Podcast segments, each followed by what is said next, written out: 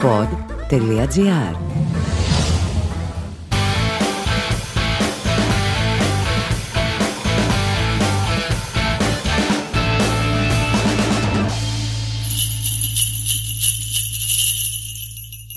Λοιπόν, γεια σας. Εορταστικότατο. Α, είναι εορταστικότατο. Πότε θα παίξει; Την Πέμπτη θα παίξει το μάλιστα και δεν ξέρεις πότε θα παίξει. Λοιπόν, πόσο έχει την Πέμπτη όμως, αυτό είναι το θέμα. 30. Δηλαδή, είναι εντελώς άκυρη και αδιάφορη μέρα. Δεν είναι καν παραμονή, είναι δύο μέρες πριν την παραμονή. Είναι η παραμονή της παραμονής, παιδιά, η πιο γιορτινή μέρα του χρόνου. Ε, όλοι μαζευόμαστε εκείνη τη μέρα για να κάνουμε διάφορα πράγματα. Δεν είναι καν αργία, έτσι δεν είναι. Απλά θα δουλεύει ο κόσμος και λέω, OK, τέλεια. Βασικά, καλά κάνετε και θα δουλεύετε στις 30, διότι είναι ο μόνος τρόπος να ακούτε το podcast. Όλοι μου στέλνετε ότι το ακούτε όταν πάτε στη δουλειά ή όταν είστε στη δουλειά, που αυτή είναι και ξεκάθαρα η αγαπημένη μου. Λοιπόν, και ας μην κρυβόμαστε πίσω από τα δάχτυλά μας πλέον. Και έβαλα πληθυντικό δάχτυλα γιατί έχω παχύνει λίγο. Οπότε με ένα δάχτυλο δεν γίνει τη δουλειά.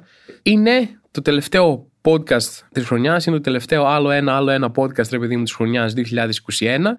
Και όπως όλοι ξέρουμε αυτές τις μέρες στη δουλειά μας, ή ακόμα περισσότερο είναι μια εμπειρία που έχουμε όλοι από το σχολείο, τις τελευταίες μέρες δεν είναι η πιο αποδοτική ημέρα της χρονιάς σου, επειδή μου. Δεν θα κάνει κανένας την καλύτερη δουλειά του ever λίγες μέρες πριν την πρωτοχρονιά και ανάμεσα σε Χριστούγεννα και πρωτοχρονιά ναι, η παραγωγός μου θα κάνει την καλύτερη δουλειά της ξεκάθαρα. Είμαι 100% σίγουρος ότι περιμένω. Μου έκανε σήμα ότι φάση εδώ είμαστε επαγγελματίες εμείς στο ΜΑΚ. Είναι αυτό ρε παιδί μου που πηγαίνεις στο σχολείο και λες: Έλα κυρία, τώρα σας παρακαλώ, δύο μέρες έμειναν, αφήστε μας να φύγουμε να πάμε για καφέ. Εγώ δεν έχω δυστυχώς εδώ πέρα μία δασκάλα, έχω την παραγωγό μου, αλλά δεν νομίζω ότι μπορώ να της πω να πάω για καφέ. Βασικά, άμα της πω, επειδή δεν είναι δασκάλα μου, μου και έχει χαθεί αυτή η σχέση, θα μου πει: Άμα θες να πας για καφέ, πήγαινε, ξέρω εγώ, θα κάνω και εγώ δουλειά, σηκωθώ να φύγω και θα φύγει. Οι δάσκαλοι που ήταν η παιδαγωγή μας, ρε παιδί μου, προσπαθούν να σε κρατήσουν σε μία τάξη, εδώ πέρα εγώ δεν το έχω αυτό. φάση είναι, άμα της πω δεν δουλεύουμε ξανά, Μαρία, πάμε έξω και κάνουμε ναρκωτικά, θα μου πει ναι, okay, ξέρω εγώ πάμε, δεν έχω καμία όρεξη να κάθομαι να μοντάρω τον podcast. Το οποίο το καταλαβαίνω. Τελευταίες μέρες του χρόνου ρωτήσουμε στη δουλειά και θα κάνουμε μια ανασκόπηση, αυτό που είχα προαναγγείλει. Μια πολύ χαλαρή ανασκόπηση. Τώρα δεν θα καθίσω να πάρω μήνα, μήνα, τι έγινε κτλ.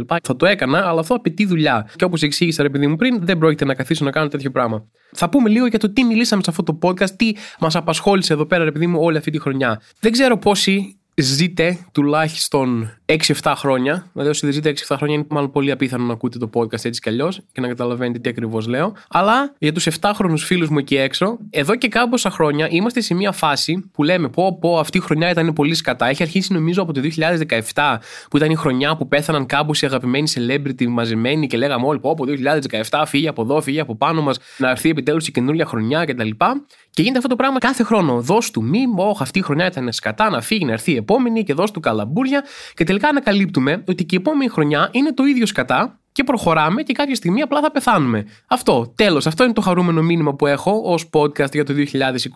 Ειδικά, ρε παιδί μου, το 2020 που έγινε ίσως το μεγαλύτερο meme. Πω από 2020 και είχα χρονιά κορονοϊού και χαμός και φωτιές στην Αυστραλία και αυτό και εκείνο και τα λοιπά. Να φύγει το 2020, άντε στο διάλογο, το διώξαν το 2020, έρχεται το 2021 που είναι η νέα χρονιά ελπίδας που θα νικήσουμε τον κορονοϊό με εμβόλια, θα λυθεί το πρόβλημα της παγκόσμιας πείνας, οι Avengers θα νικήσουν το Θάνο και θα είναι όλα καλά. Το 2021 λοιπόν ήρθε και οι προβλέψεις μας για το ότι θα πάει καλύτερο, δεν θέλω να είμαι πάρα πολύ απεσιόδοξος, θα πω ότι δεν ανταποκρίθηκαν 100% σε αυτό που περιμέναμε. Ήταν η χρονιά που κάναμε εισαγωγή τον όρο κανονικότητα. Ω, θα επιστρέψουμε στην κανονικότητα το 2021, θα γίνει χαμός, επιστροφή στην κανονικότητα και ήταν και σύνθημα ας πούμε της κυβέρνησης κτλ. Αλλά υπήρχε ένα twist εδώ πέρα. Επιστρέψαμε κάπου στην κανονικότητα, θα μπορούσε να το πει κάποιος, αλλά η κανονικότητα εδώ και χρόνια είναι γκολ και ξύλο κάθε χρόνο ασταμάτητα. Οπότε αν το δεις από αυτή την πλευρά, και το 2021 ήταν μια συνέχιση της κανονικότητας. Δεν ήταν τόσο ότι επιστρέψαμε σε κάποια κανονικότητα, όσο ότι συνεχίσαμε σε μια κανονικότητα που είναι αυτή. Γκολ και ξύλο κάθε χρόνο. Μπορεί να ρωτήσει κάποιος τι έχουν παιδιά φέτος, όλα κανονικά το 2021. Όλα κανονικότατα, μια χαρά, σκατά, όλα υπέροχα φέτος. Α, ωραία, τέλεια, συνεχίζουμε στην κανονικότητα. Η χρονιά αυτή ξεκίνησε καλά, μπορώ να πω εγώ, ξεκινήσαμε το Νοέμβριο του 2020 να κάνουμε μια έτσι μικρό καραντίνα. Είπα ήταν και αρχές Νοέμβρη και λένε πάμε ρε παιδί μου να το κλείσουμε για λίγες μέρες μέχρι 30 Νοεμβρίου. Πέταξε ένας μια ημερομηνία στην τύχη ρε παιδί μου να ακούγεται μικρή, δεν είχε υπολογίσει κανένας τίποτα, λένε 30 Νοεμβρίου. Και πλέον ξεκινάει η χρονιά, όντας στο Γενάρη, γιατί έτσι ξεκινάει η χρονιά συνήθως, και έχουμε ακόμα καραντίνα. Κανένας πλέον δεν μιλάει για Α, θα λήξει η καραντίνα σε δύο εβδομάδες. Πάντα έχουμε παρατήσει, είμαστε σε φάση πάμε όσο πάει. Όλοι μέσα μας ξέρουμε, κλείνουμε το μάτι ο ένας τον άλλον, θα πάμε μέχρι το καλοκαίρι έτσι ρε παιδί μου. Αλλά ακόμα είναι νωρίς, έχουμε αισιοδοξία. Και ενώ κάποιοι στην πρώτη καραντίνα φάγανε ψυχολογικό σοκ μεγάλο, κλατάρανε τελείως. Κάποιοι ήταν, Α, ωραία, ξεκουραζόμαστε λίγο, δεν περιμένουμε κιόλας ότι θα κρατήσει τόσο πολύ, είμαστε όλοι κομπλέ. Και ήταν όλοι στην πρώτη καραντίνα, πάμε να κάνουμε καλύτερου σε αυτού μας, να κάνουμε γυμναστική, να κάνουμε banana bread, να κάνουμε το ένα, να κάνουμε το άλλο και ξεκουραζόμαστε και γινόμαστε καλύτεροι άνθρωποι κτλ. Και, και μετά τέλος, δεύτερη καραντίνα, κάπως πάνε αυτά, πάει το self-improvement, πάνε τα self-coach πράγματα και είμαστε σε φάση κατάθλιψη. Πάμε να δούμε ό,τι σειρά υπάρχει, πάμε να φάμε τα banana bread που είχαμε φτιάξει την πρώτη καραντίνα. Πάμε να γίνουμε χοντροί, πάμε. Αυτό ήταν τελείωσε, ρε επειδή μου τα παρατήσαμε όλοι ψυχολογικά. Τώρα αυτά φαίνονται σαν να είναι 45 χρόνια πίσω, αλλά δεν ξέρω αν θυμάστε. Θα click inside, ότι θα πας, θα παραγγέλνεις, θα περνάς απ' έξω και θα το παίρνεις, δεν θα μπορείς να μπεις μέσα στο μαγαζί. Κανονικά, όντως κάποιος πρέπει να αρχιοθετήσει και να φτιάξει ένα τεράστιο βιβλίο, το βιβλίο των αποτυχημένων μέτρων. Που σου έλεγαν θα πας σε ένα μαγαζί με παπούτσια, ας πούμε, ή ένα μαγαζί με ρούχα και θα φωνάζεις απ' έξω. Αυτό εκεί θέλω. Έλα, δεν μπορώ να μπω μέσα, ναι, αυτό. Τι νούμερο είναι, 36 σου κάνει, δεν ξέρω, δεν πειράζει. Φέρ το τώρα, ό,τι γίνει έγινε. Click inside. Αχ, σώθηκε η αγορά. Κόσμος τώρα να κάθεται στα πεζοδρόμια και να τους δίνουν παπούτσια, τους πετάμε παπούτσια και να τα παίρνουν και να τρέχουν και δεν μπορούσε άλλος να το σταματήσει. Για τι να κάνω, ρισκάρω να πουλήσω κάνα παπούτσια. Είμαστε κλειστοί 6 μήνες. Αυτή η καραντίνα από το τελείωνο τον Νοέμβριο μας έχει καταστρέψει. Τουλάχιστον όμως υπήρχε επιδοματική πολιτική, αυτό να το πούμε. Εγώ θυμάμαι πολύ χαρακτηριστικά ότι και για τον Νοέμβριο και για τον Δεκέμβριο ήταν να λάβω επιδόματα, επειδή μου, για να ζήσω, γιατί δεν μπορούσα να κάνω θέατρο, δεν μπορούσα να κάνω γυρίσματα, δεν μπορούσα να κάνω τίποτα. Αλλά σου λέει η κυβέρνηση, ωραία, θα σου δώσω εγώ θωμά ένα πεντακοσάρικο το μήνα για να ζεις. Τέλεια. Και θυμάμαι πάρα πολύ χαρακτηριστικά ότι η πλατφόρμα για να πάρω το επίδομα Νοεμβρίου άνοιξε 20 Ιανουαρίου. 20 Ιανουαρίου μπορούσα πλέον ελεύθερα να αιτηθώ ότι θέλω λεφτά για τον Νοέμβριο. Ευτυχώς ο σπίτι του νοικοκύρης μου και όλοι μου λογαριασμοί ήταν πάρα πολύ cool. Τους λέω: Παιδιά, περιμένετε λίγο, στείλτε μου ένα μήνυμα για να πάρετε τα λεφτά σας τέλη Γενάρη, που θα πληρωθώ κι εγώ, γιατί να αυτή εννοείται Θωμά, έτσι δουλεύουν οι οικονομικές υποχρεώσεις. Πάρε το χρόνο σου, άραξε, όποτε πάρεις το επίδομα, τα λέμε τότε. Ευχαριστώ πάρα πολύ, παιδιά, αλλά δεν περίμενα να είστε τόσο ευγενικοί.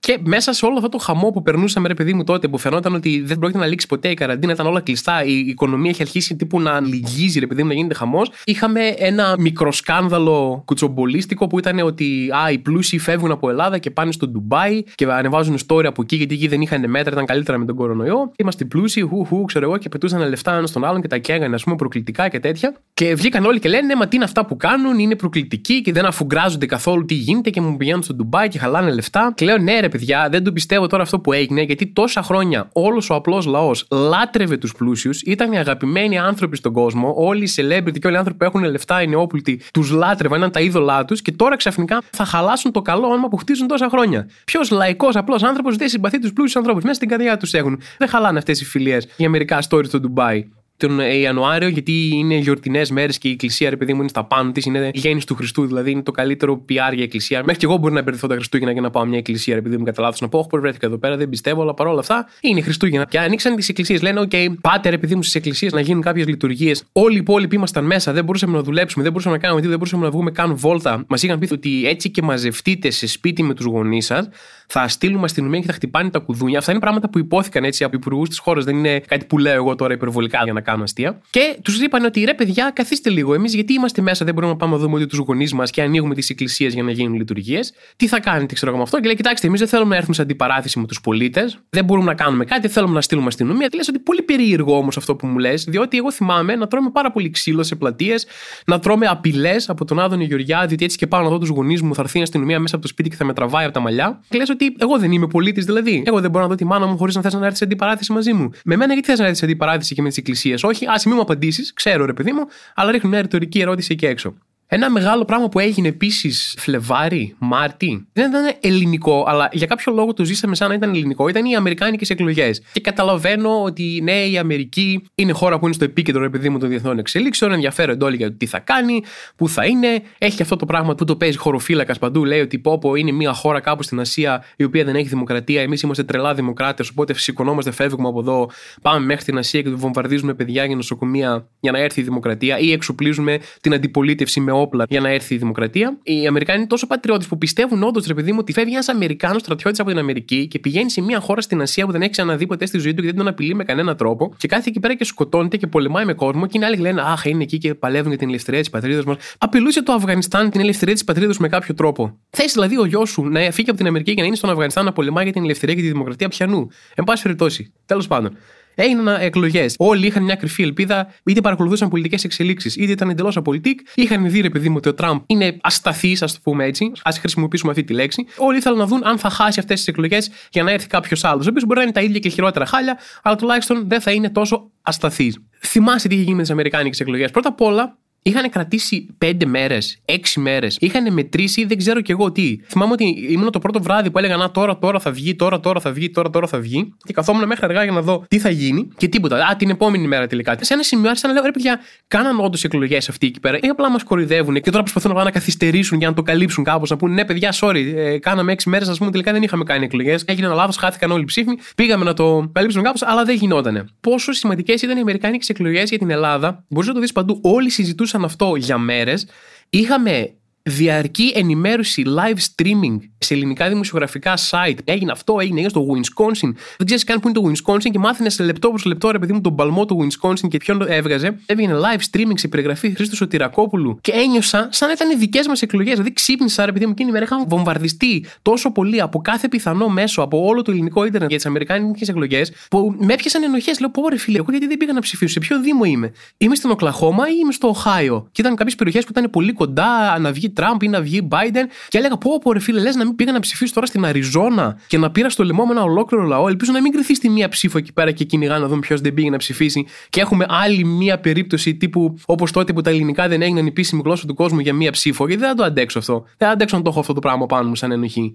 Και μετά, φυσικά, επειδή μου, οι εκλογές αυτές κορυφώθηκαν με την είσοδο κάποιων οπαδών του Τραμπ και κάποιων, δεν ξέρω, ανήσυχων πολιτών στο Καπιτόλιο. Και Είχε γίνει ένας χαμός με τις δηλώσεις του Τραμπ από την αρχή. Ήταν τύπου εντελώς σαν ποδοσφαιρική ομάδα. Τύπου μας κλέψανε, γιατί η σήμερα ήταν κόντρα μας, εγώ κοράκια και πάλι κερδίζουμε. Εν τω μεταξύ είχε αυτό το αντιθετικό πράγμα, μάλλον ο Τραμπ, που ήταν σε φάση εμείς κερδίσαμε, αλλά παρόλα αυτά μας έχουν κατακλέψει. Δηλαδή ο Τραμπ νόμιζε ότι είχε φτιάξει μια ομάδα που νικάει και τη διαιτησία, ρε παιδί μου. Παρόλο που τους είχαν κλέψει με κάποιο τρόπο πάλι κατάφεραν και κέρδιζαν. Από το πρωί που φαινόταν ότι το πράγμα πηγαίνει προς αναταραχές, ο Τραμπ αντί να βγει και να ηρεμήσει λίγο τα πράγματα ή αντί να βγει και να πει κάτι καθιστικαστικό ή να περιμένει να τοποθετηθεί για όλα τα πράγματα όπως θέλει ή να κάνει και τις νομικές του κινήσεις, άμα θεωρεί ότι το αποτέλεσμα ήταν νοθεία, ρε παιδί μου. Έβγαινε όλη την ημέρα και δυναμίτιζε το κλίμα. Ήταν ο τύπος που πάνε απλά κουθούν δύο άτομα στο σχολείο και κάθε πίσω και λέει: Ω, τι σου είπε, τα μισά να μου έλεγε. Και ήταν σε φάση. Κοιτάξτε, παιδιά, τώρα δεν θέλω να σας πω να κάνετε κάτι, αλλά εντάξει, αυτοί οι καριόλοι τώρα μας κλέψαν τις εκλογές. Άντε, πάτε σπίτι, αλλά ναι, εντάξει, μας κλέψαν όμως πάρα πολύ άσχημα. Αλλά πώς μας κλέψαν όμως, ρε παιδί μου, ε, τι κλεψιά ήταν αυτή. Εγώ δεν το δεχόμουν έτσι στη θέση σας. Μας γάμισαν όμως, παιδιά, εγώ θα το πω και αυτό, εγώ θα το αφήσω εκεί έξω. Ε, και τελικά μπήκαν αυτοί και μετά ήταν Α, δεν έπρεπε να γίνει αυτό. Λες, εντάξει, άμα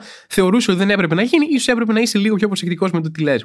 Ο COVID ήταν ένα πολύ μεγάλο πράγμα όλης αυτής της χρονιάς και θέλω να πω κάτι εδώ πέρα. Δεν ξέρω τι κάνατε εσείς, αλλά εγώ δεν κόλλησα ούτε μία φορά COVID όλη τη χρονιά. Έχω κάνει τουλάχιστον 40 τεστ, ας πούμε, μέσα στο 2021 και ήταν όλα αρνητικά. Μπαμ, μπαμ, μπαμ. Έτσι. Ο πελάτης έχει πάντα δίκιο. Sorry, COVID. Δεν ξέρω πώς κοιτάζει τον εαυτό σου τον καθρέφτη. Τι θέλεις, ε, βρετανική μετάλλαξη, ινδική μετάλλαξη, όμικρον. Να, ο Θωμάς δεν καταλαβαίνει Χριστό. Κάποια στιγμή θα κολλήσω μεταξύ. Ξέρω ότι σκάβω τον τάφο μου. Ξέρω ότι θα πέσει μοντάζ αυτές οι δηλώσεις μου και θα μου τα στείλουν όλα. Αλλά παρόλα αυτά, μέχρι τότε θα είμαι εδώ και θα φλεξάρω μόνος μου τα κόμματα στην Ελλάδα κινήθηκαν αναγκαστικά γύρω από τον COVID. Η Νέα Δημοκρατία έχει αναλάβει να διαχειριστεί μια πάρα πολύ δύσκολη συνθήκη, μια πάρα πολύ δύσκολη πανδημία και τα πήγε σχετικά άσχημα, με μέτρα που έρχονταν και έφευγαν, με μέτρα που αργούσαν πάρα πολύ να έρθουν, με μια επιτροπή ειδικών που όποτε γούσταρε την άκουγε, όποτε δεν γούσταρε δεν την άκουγε, με φούλαν αποτελεσματικότητα στη στελέχωση και στον εξοπλισμό νοσοκομείων. Η κυβέρνηση κάποια στιγμή είχε πάθει τόσο αιμονή με το ότι φταίμε εμείς, οι πολίτες και οι μυστικές μας συναντήσεις που κάνουμε σε διάφορα μέρη που δεν ήξερε καν που είναι, που ήταν κυριολεκτικά ανίκανη να πάρει οποιοδήποτε άλλο μέτρο,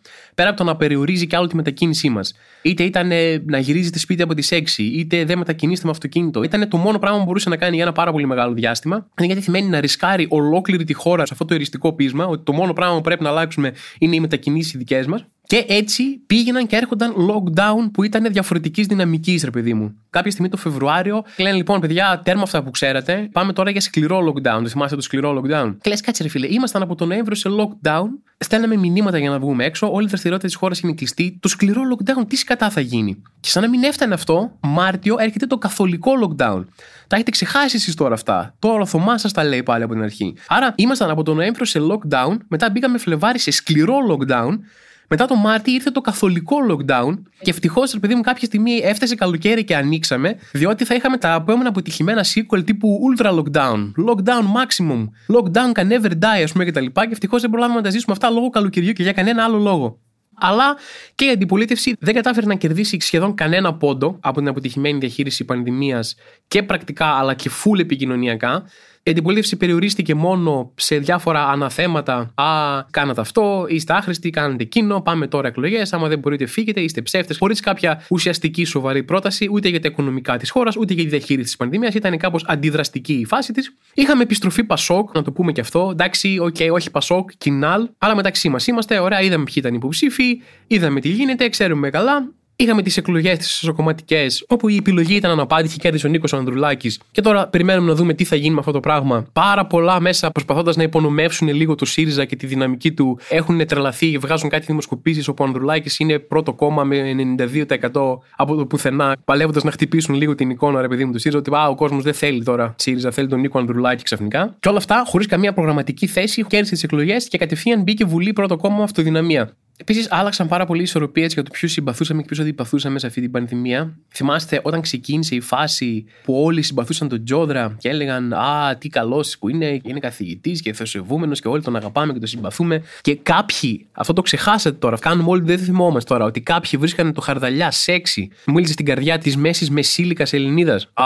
τι ωραίος, ωραίο παλικάρι, φαρδί όμω, ξέρω κτλ. Λοιπόν, πες σε κάποιον τώρα ότι είναι σεξ ο χαρδαλιάς, ο οποίος δεν ξέρω καν που είναι τώρα, έχει αναλάβει ένα άλλο υπουργείο για να κάθεται εκεί πέρα και δεν μιλάει καθόλου καθόλου και πέσει κάποιον να συμπαθήσει τον Τζιόδρα. Ωραία. Αυτό που συζητούσαμε και την προηγούμενη φορά. Έχει εξαφανιστεί τόσους μήνες από παντού, δεν βγαίνει να μιλήσει για τίποτα πουθενά και ακόμα και τώρα τον κράζει κόσμος στο δρόμο για οτιδήποτε γίνεται. Μέχρι και ο ίδιος παίζει να απορεί. Λέει πόσο καιρό πρέπει να φύγω; Εδώ. Έχουμε ανθρώπους που κάνουν το οτιδήποτε και μέσα σε 6 μήνες το έχουν ξεχάσει. Εγώ τι πρέπει να κάνω, πού πρέπει να φτάσω για να σταματήσουν να με βρίζουν; Στις μεγάλες απώλειες της χρονιάς ήταν φυσικά το ότι σταμάτησε μετά από 22.000 χρόνια το στην υγειά μας, ρε παιδιά. Το οποίο ήταν πολύ μεγάλη έκπληξη για μένα και η έκπληξη μου ήταν ότι συνεχίζεται ακόμα. Ωραία, δεν είχα ιδέα. Νόμιζα ότι αυτό που βλέπουμε καμιά φορά είναι επαναλήψεις, παλιά κλιπάκια που παίζει το Luben, όπως ο Γκλέτσος που αναποδογυρίζει το τραπέζι. Αλλά η αλήθεια είναι να σας πω ότι στεναχωρήθηκα για λίγο που κόπηκε το στην υγειά μας, γιατί Τώρα νιώθω ότι την πρωτοχρονιά, ρε παιδί μου, θα είμαστε όλη η οικογένεια μαζεμένοι γύρω από μια τηλεόραση και δεν θα έχουμε τι να βάλουμε να παίζει. Θα κοιτάμε μια τηλεόραση που δεν παίζει απολύτως τίποτα, κανένας δεν χαίρεται,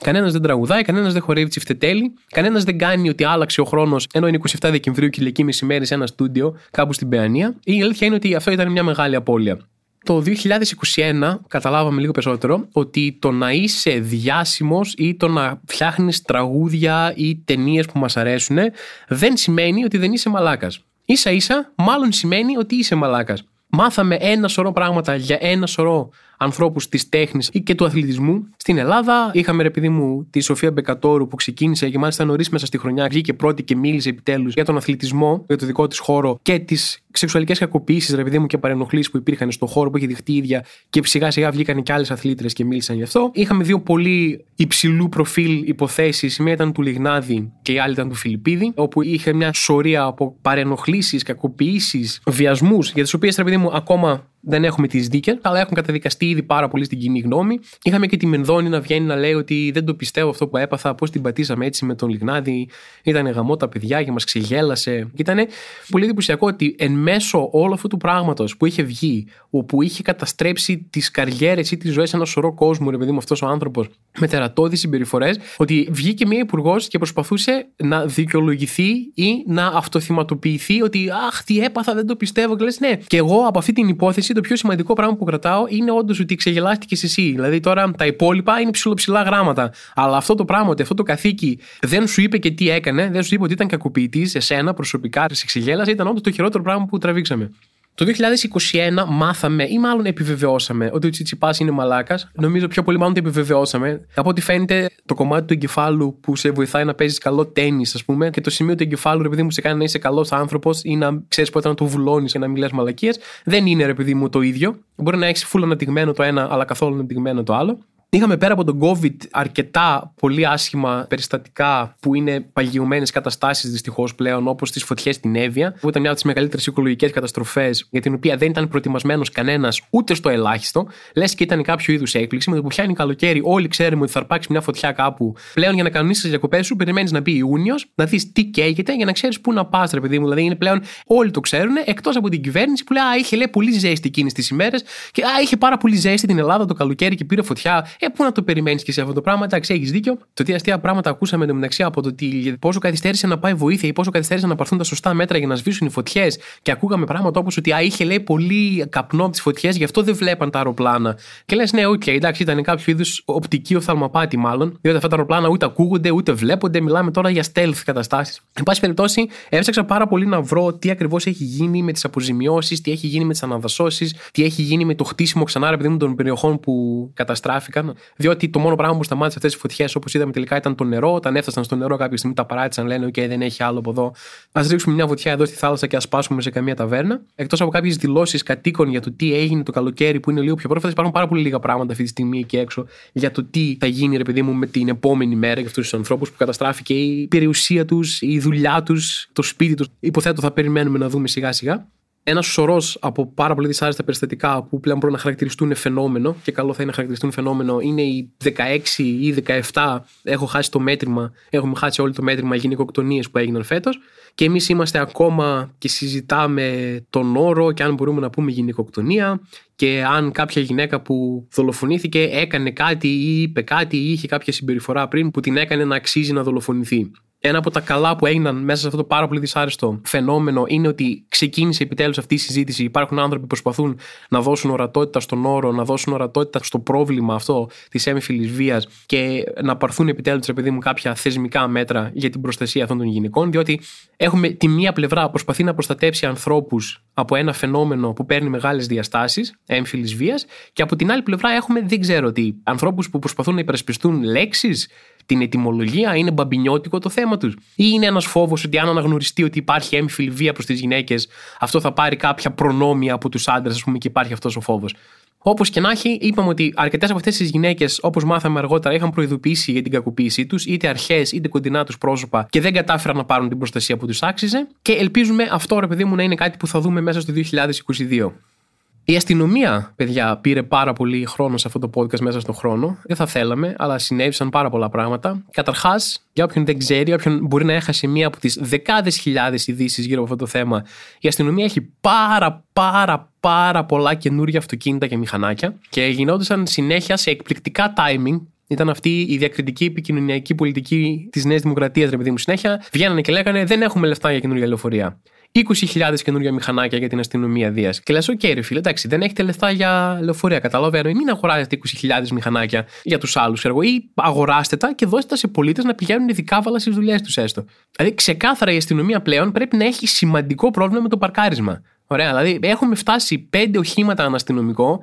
Πού κατά τα παρκάρουν όλα αυτά. Μπορεί κάποιος να μου πει.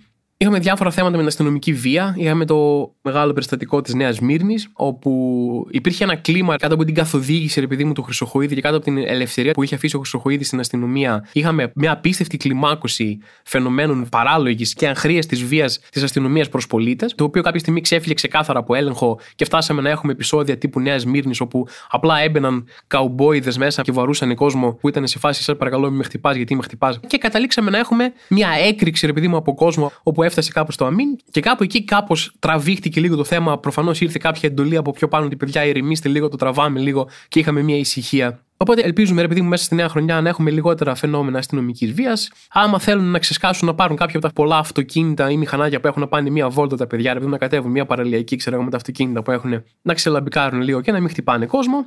Και κάπως έτσι κύλησε η χρονιά μας το 2021. Δεν ήταν, είναι από τις καλύτερης χρονιάς όλων των εποχών. Έγιναν και πάρα πολλά άλλα πράγματα. Δυστυχώς δεν χωράνε ούτε σε ένα, ούτε σε δύο, ούτε σε τρία podcast. Αυτό το podcast παίζει να βγει και κάμποσο, παίζει να είναι λίγο μεγάλο ήδη. Οπότε δεν θα με πρίζετε πάλι θωμά, γιατί μόνο 20 λεπτά κάνει παραπάνω, κάνει παραπάνω. Ορίστε, έκανα παραπάνω. Τώρα βέβαια θα μικράζετε την επόμενη φορά που θα ξαναμικρύνει πάλι, αλλά εν πάση περιπτώσει δεν είστε ποτέ ευχαριστημένοι. Εγώ προσπαθώ για εσά. Α κλείσουμε με μια ευχάριστη νότα, ρε παιδί μου. Είναι αυτή η περίοδος ανάμεσα σε Χριστούγεννα και Πρωτοχρονιά. Ερχόμαστε από αργία, δουλεύουμε λίγο και μετά ξαναπάμε πάλι σε αργία. Είναι ο νεκρός χρόνος που απλά κοιταζόμαστε λίγο μεταξύ μας μέχρι να περάσει για να έρθει πάλι η Πρωτοχρονιά για να έχουμε καμία αργία. Τα Χριστούγεννα, όπως κάθε ειδική περίσταση μέσα στον χρόνο, είναι μια δικαιολογία για τα πάντα. Έτσι το ξέρουμε αυτό. Είναι το έλα μου, ρε Χριστούγεννα είναι τώρα. Τρώ σαν τους ζώους, λένε Ε, πω, πω έχω πάρει ήδη 5 κιλά. Λένε «Ναι, εντάξει, Χριστούγεννα είναι. Τι ρόλο παίζει αυτό, έχω χοληστερίνη. Δηλαδή δεν νομίζω ότι η καρδιά μου θα πει Ok, okay, φάε, φάε, επειδή μου όσο γλυκό θες είναι Χριστούγεννα. Θα κρατήσω εγώ τις αρτηρίες σου ανοιχτές για τώρα, για τις γιορτές. Αλλά τα φώτα και μετά, σε παρακαλώ, ρίξ το πάλι. Ρίξε λίγο τα τριγλικερίδια σου κτλ. Αλλά είναι, είναι μια δικαιολογία για ό,τι κάνεις. Είσαι τεμπέλης, δεν κάνεις πράγματα. Αποφεύγεις να κάνεις πράγματα στη δουλειά σου. Δεν είσαι καλός στη δουλειά σου. Θες να φας πάρα πολύ. Μετά σε ένα, ε, Χριστούγεννα είναι. Γιορτές έχουμε τώρα, μετά τις γιορτές, παιδί μου. Οπότε κάνεις πράγματα. Ας το εκμεταλλευτούμε αυτό. Δηλαδή, λίγη ψυχική ηρεμία και λίγη ψυχική υγεία νομίζω ότι χρειαζόμαστε όλοι. Ήταν δύσκολη χρονιά. Παρόλο που δεν θα γίνει lockdown, Κλείνω το μάτι μου εδώ πέρα, δεν το βλέπετε. Δεν θα γίνει lockdown ποτέ. Κάντε καμιά βόλτα τώρα τα Χριστούγεννα. Δείτε λίγο τους γονείς σας. Πάτε λίγο κάνα διήμερο, ρε παιδί μου, ξέρω κτλ. Γιατί δεν ξέρεις ποτέ τι γίνεται. Μπορεί να μην έχετε χρόνο μετά. Ή μπορεί να μην επιτρέπετε γιατί έχουμε lockdown. Τέλος πάντων. Εγώ, ας πούμε, είπα, άντε θα καλέσω τους γονείς μου να έρθουν λίγο, να είμαστε εδώ πέρα μαζεμένοι λίγες μέρες, να μην είναι μόνοι τους κι αυτοί. Ωραία να τα περάσουμε μαζί. Παίρνω τον πατέρα μου, του λέω, Έλα ρε πατέρα, να σου πω, έχουμε τόσα χρόνια να κάνουμε μαζί γιορτές. Θέλετε να έρθετε φέτος τα Χριστούγεννα, να κάνουμε μαζί, να καθίσουμε εδώ πέρα, να κάνουμε καμιά βόλτα, να φάμε κτλ. Και απάντησε τον πατέρα μου ήταν, Ξέρω εγώ ρε Θωμά, και πού θα βρω να παρκάρω στην Αθήνα άμα έρθω. Και λέω εντάξει, ok, okay, είσαι επαρχιώτης πατέρας, το καταλαβαίνω, ρε παιδί με αυτό το μεγάλο πρόβλημα, αλλά δεν ξέρω. Θέλω να σου πληρώσω ένα πάρκινγκ. Δηλαδή, ξέρω εγώ, προτιμάς να καθίσετε μόνοι σας, να μην έρθετε εδώ πέρα να κάνουμε γιορτές μαζί, απλά γιατί θα παρκάρεις πιο εύκολα στο σπίτι σου, τι να σου πω. Αυτό είναι αυτό που ήθελε ο πατέρας μου αυτά τα Χριστούγεννα. Ένα εύκολο παρκάρισμα. τα παιδιά του είναι ψιλοδευτερεύοντα. Και μάλιστα, όταν καταφέραμε και βρήκαμε σπίτι, ρε παιδί μου, και το έκλεισα στο Airbnb για να έρθουν, του λέω ότι έκλεισα το σπίτι παιδί μου τις 27 Ελάτε, ξέρω εγώ τότε, και τι μου απαντάει. Καλά, μου λέει Δευτέρα το έκλεισες. Αφού Δευτέρα έχει δακτύλο και εγώ δεν κυκλοφορώ, πώς θα έρθω. Και λέω χίλια συγγνώμη, ρε πατέρα, τι να σε κάνω. Έχεις δίκιο, κάνω κι εγώ κάτι τέτοιες βλακίες μερικές φορές. Δεν ξέρω, αφήστε το εκεί πέρα στη φρατζή και πάρετε ένα ταξί και πηγαίνετε στο σπίτι.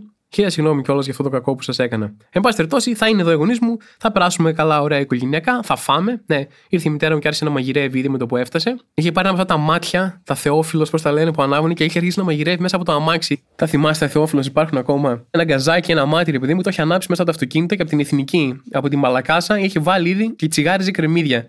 Μην τύχει ρε παιδί μου και έρθει εδώ πέρα και φτάσει στο σπίτι και της πούμε μάνα που είναι το φαγητό; να κάνει μια τσάχ να βγάλει ένα τάπερ ξαφνικά να πει ορίστε. Φρέσκο μόλις το έκανα στο αμάξι. Η αλήθεια είναι ότι και με το που τελειώσουμε εδώ πέρα το podcast πάω κατευθείαν για φαγητό στη μάνα μου. Οπότε ελπίζω να περάσετε κι εσείς καλά. Γιορτές είναι, χαλαρώστε. Χριστούγεννα είναι. Γιατί εντάξει τα Χριστούγεννα μπορεί να είναι 25 Δεκεμβρίου, αλλά μην κορδευόμαστε από το σχολείο όταν λέμε Χριστούγεννα εννοούμε τις δύο εβδομάδες διακοπές των Χριστουγέννων. Ωραία. Πιάνετε όλο μαζί. Οπότε κάντε κάτι, χαλαρώστε, δείτε κανέναν άνθρωπο και εμείς τα λέμε με την καινούρια χρονιά. Πλέον θα δείτε έναν εντελώς νέο θωμά. Δηλαδή σε μια εβδομάδα από τώρα δεν θα με αναγνωρίζετε. Θα είμαι ένας άλλος άνθρωπος. Θα έχω βάλει τους στόχους μου για τη νέα χρονιά. Θα έχω χάσει κιλά. Όλα αυτά σε μια εβδομάδα θα γίνουν πάνω κάτω.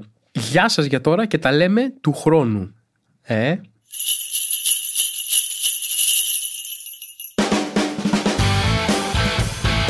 Είμαι ο Θωμάς Ζάμπρας και αυτό ήταν το άλλο ένα podcast ραντεβού την επόμενη εβδομάδα. Το άλλο ένα podcast είναι μια παραγωγή του pod.gr. Αναζητήστε τα podcast που σας ενδιαφέρουν στο pod.gr, Spotify, Apple Podcast, Google Podcast και σε όποια άλλη εφαρμογή ακούτε podcast από το κινητό σας. Γιατί έχετε τόσες πολλές εφαρμογές για να ακούτε podcast στο κινητό σας. Διαλέξτε μία.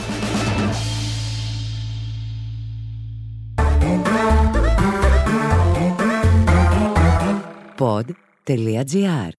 Το καλό να ακούγεται.